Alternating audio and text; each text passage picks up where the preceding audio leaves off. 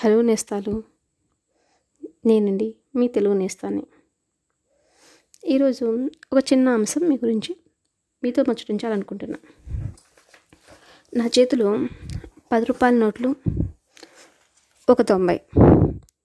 ఒక ఐదు వందల రూపాయల నోటు ఒకటి ఉందనుకోండి. ఇంతలో ఒక పెద్ద గాలి వీయడంతో నా దగ్గర ఉన్నటువంటి నోట్లన్నీ గాలికి కొట్టుకుపోయినాయి. అప్పుడు నేను ఆ నోట్లలో ఎలా ఏరుకోవడం తెలివైన పని అవుతుంది? దగ్గరలో అందుబాటులో ఉండే రూపాయి నోట్లలో అది పది రూపాయల నోట్లను గబగబా ఏరుకుని త్వరగా లెక్క కట్టుకోవడమా? లేకపోతే అవతల ఎక్కడో పడి ఉన్న ఐదు వందల రూపాయల నోటు కోసం వెళ్ళడమా?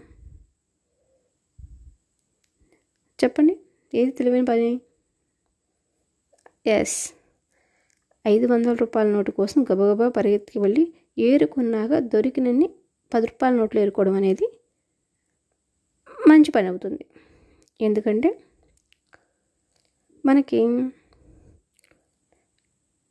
ఈ పది రూపాయల నోట్ల విలువ అనేది చాలా తక్కువగా ఉంటుంది. ఐదు వందల రూపాయల నోటు ఒక్కటే దొరికినా కానీ దాని విలువ చాలా ఎక్కువగా ఉంటుంది కాబట్టి.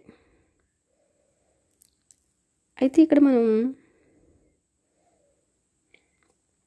తెలుసుకోవాల్సింది ఏంటంటే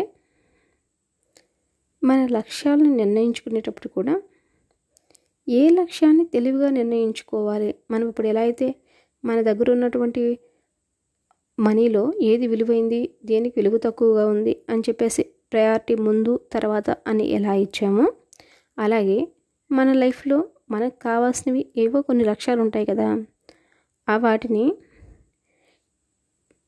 నిర్ణయించుకోవడంలో వాటికి ప్రయారిటీ ఇవ్వడంలో కూడా మనం అంతే తెలివిగా ఉండాలన్నమాట.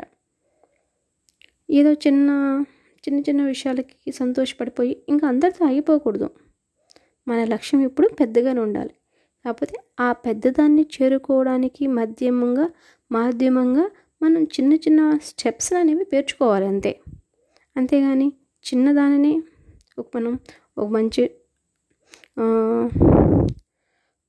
ఒక మంచి ఇల్లు కొనుక్కోవాలనుకున్నాం.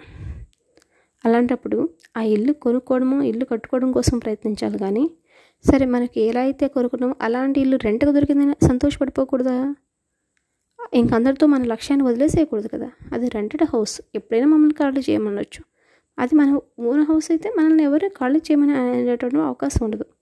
సో మన లక్ష్యాలు ఎప్పుడూ పెద్దగా దీర్ఘకాలంలో అధిక లాభాన్ని అందించేలాగా ఉంచుకోవాలి. ఆ విధంగా మనము మన లక్ష్యాలపైన దృష్టి పెట్టాలన్నమాట.